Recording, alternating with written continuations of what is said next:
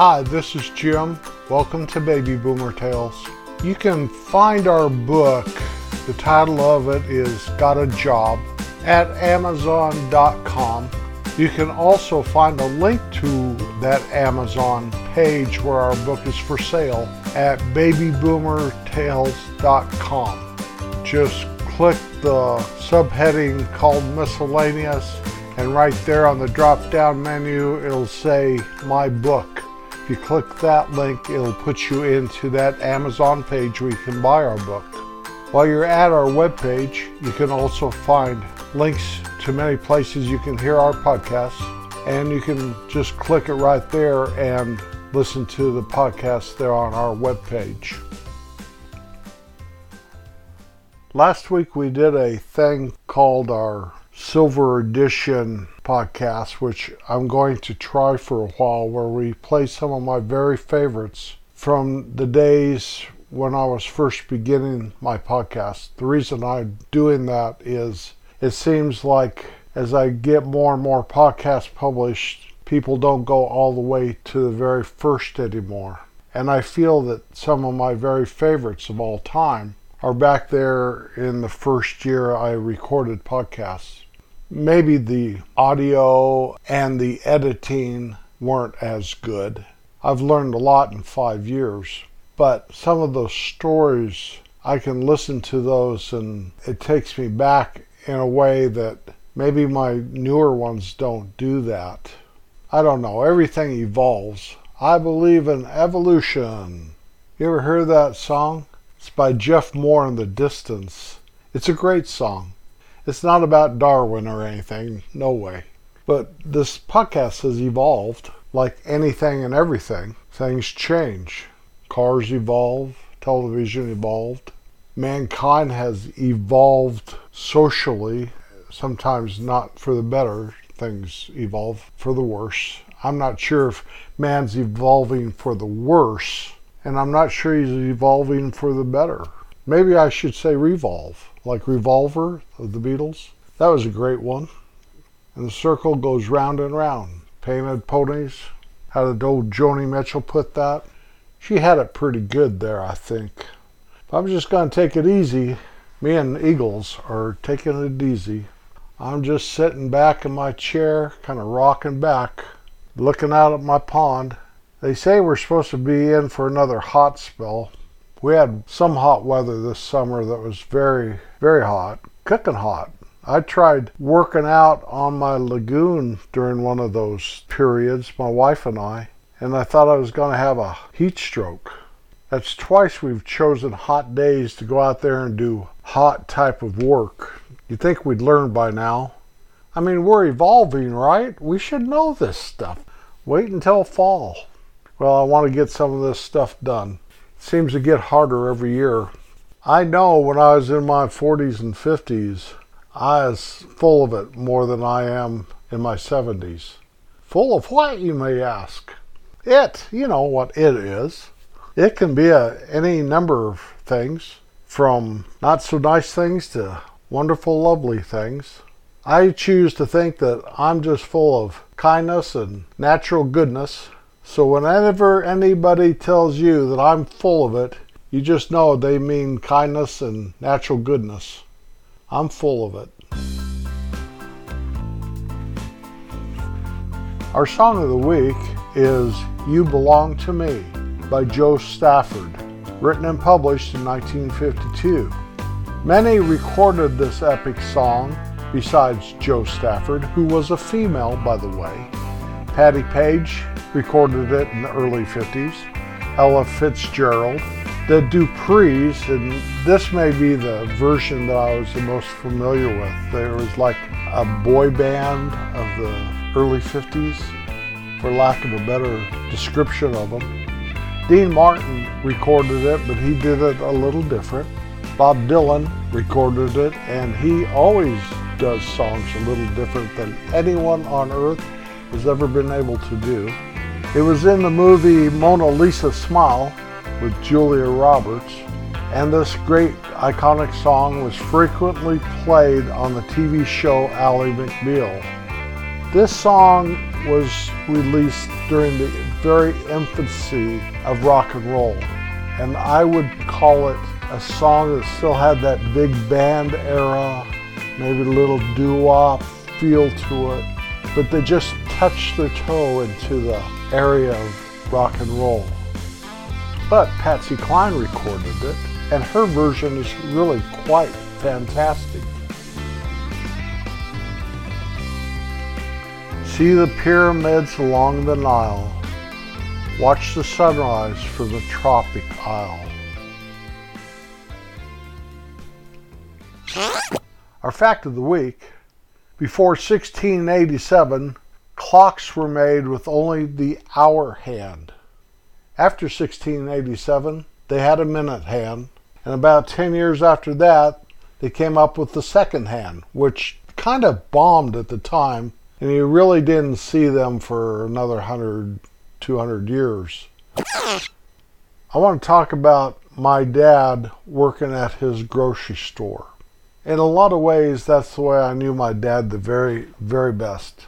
He would get up at, well, I want to say six in the morning, but it had to be earlier than that because once in a while he'd wake us up if I had to go to work at the store that day or something was going on or I was in trouble and so he was going to make me get up in the morning.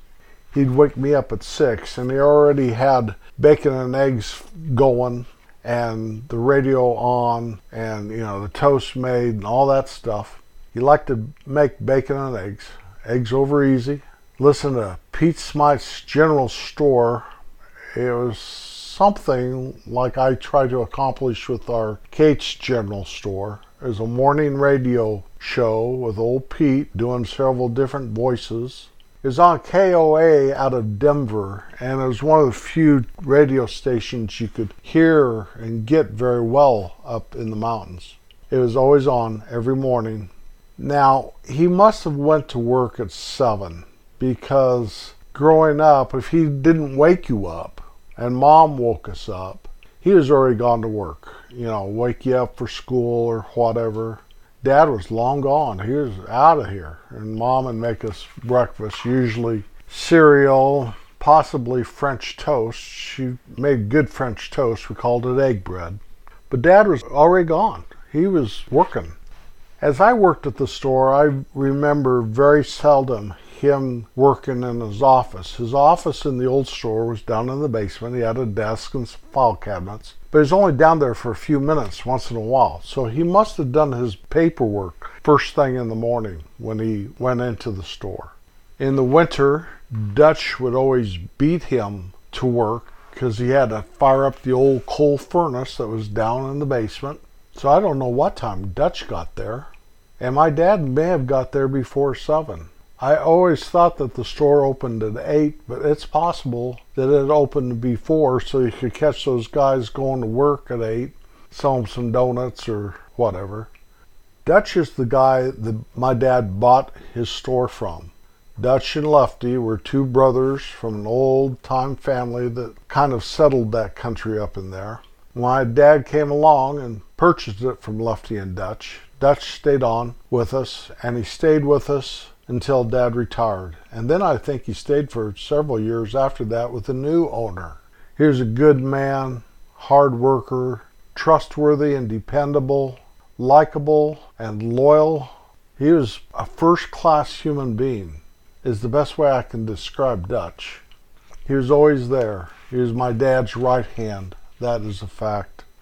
My dad was always come home for lunch about 1, maybe it was 1.30 but i do know that drove up the hill got home mom would feed him lunch. It was usually something like sardines or he'd scrunch up a bunch of soda crackers in a glass and put milk in it and kind of eat that with a spoon. It was weird what us kids used to eat that at the time thinking it was okay stuff. Then he'd go and take about a 30 minute nap what you call power nap I may be wrong on that. It may have been 15 minutes, but I remember it as 30 minutes. He'd lay on the couch and take this nap, wake up, put his shoes on, go back to work until 6 o'clock. The store usually had four people working there. Besides Dutch and my dad, he always had one woman working there. When he first bought the store, he had Mrs. Doppelmayr work there, And he had a high school girl, Yvonne, worked there also back then. He also had Bev work there, and my dad was a very fast mover, and the only person I ever saw move as fast as my dad was Bev. Now, they didn't move fast like wiry fast. They moved fast like they got stuff done so quickly and so efficiently that it would almost make your head spin. They were just so good and so so quick at bagging groceries or sweeping the floor or cleaning the cash register, you know, the check stand there. Whatever they had to do. My dad could sweep the sidewalk in front of the store probably in less than a minute. Where you see these guys up and down the store take 15, 20 minutes sweeping, lean on the broom, waving at guys driving down the road, you know. People honk at you on Main Street, you raise your hand.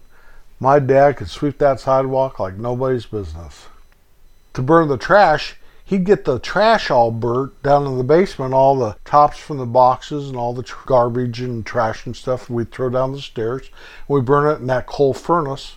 And us boys would just burn one box top at a time. He'd come down to fill that furnace in about 30 seconds, light it, and go on his way.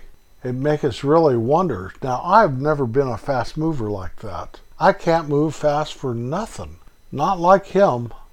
He could get so much work done in such a short amount of time. He was the butcher for years until I think he cut a finger once too often and he finally hired Bill the butcher. So there's always one woman, say Bev, and Bill and Dutch and my dad working the store. He'd hire a high school boy once in a while. My favorite one was Billy. I remember Chuck though.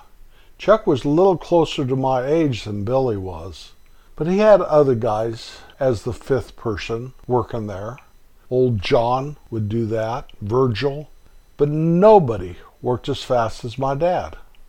Later we had Viola, and she was a hard worker and pretty quick, but you know, I guess you had to.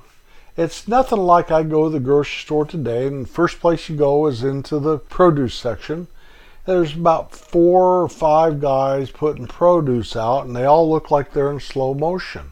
If you would have put my dad putting that produce out next to them, it would look like a cartoon. My dad would work circles around those guys. Maybe it's because he knew he had to make it. Those guys down at the local grocery store here in the town I shop at know they're going to get a paycheck no matter how slow they go. As long as they don't screw something up, probably my dad always drove a pickup and he put sideboards on it on top of the the bed, you know, and they were like a one by twelve that goes the length of the bed.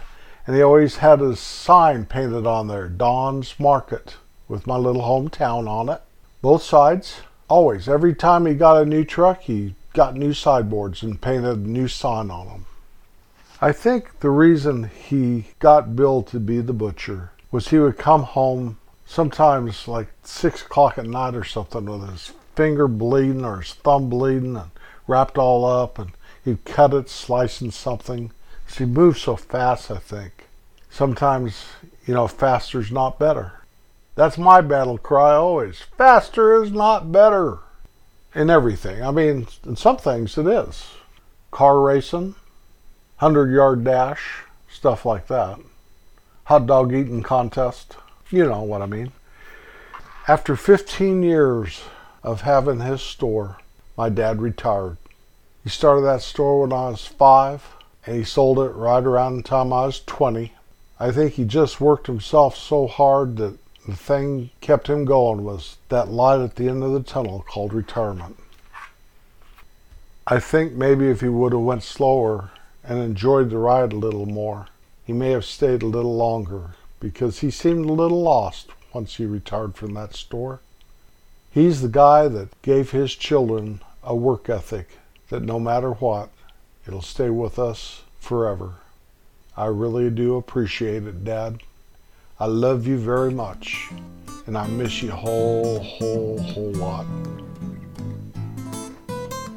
Begin each day with a grateful and thankful heart, and always be kind.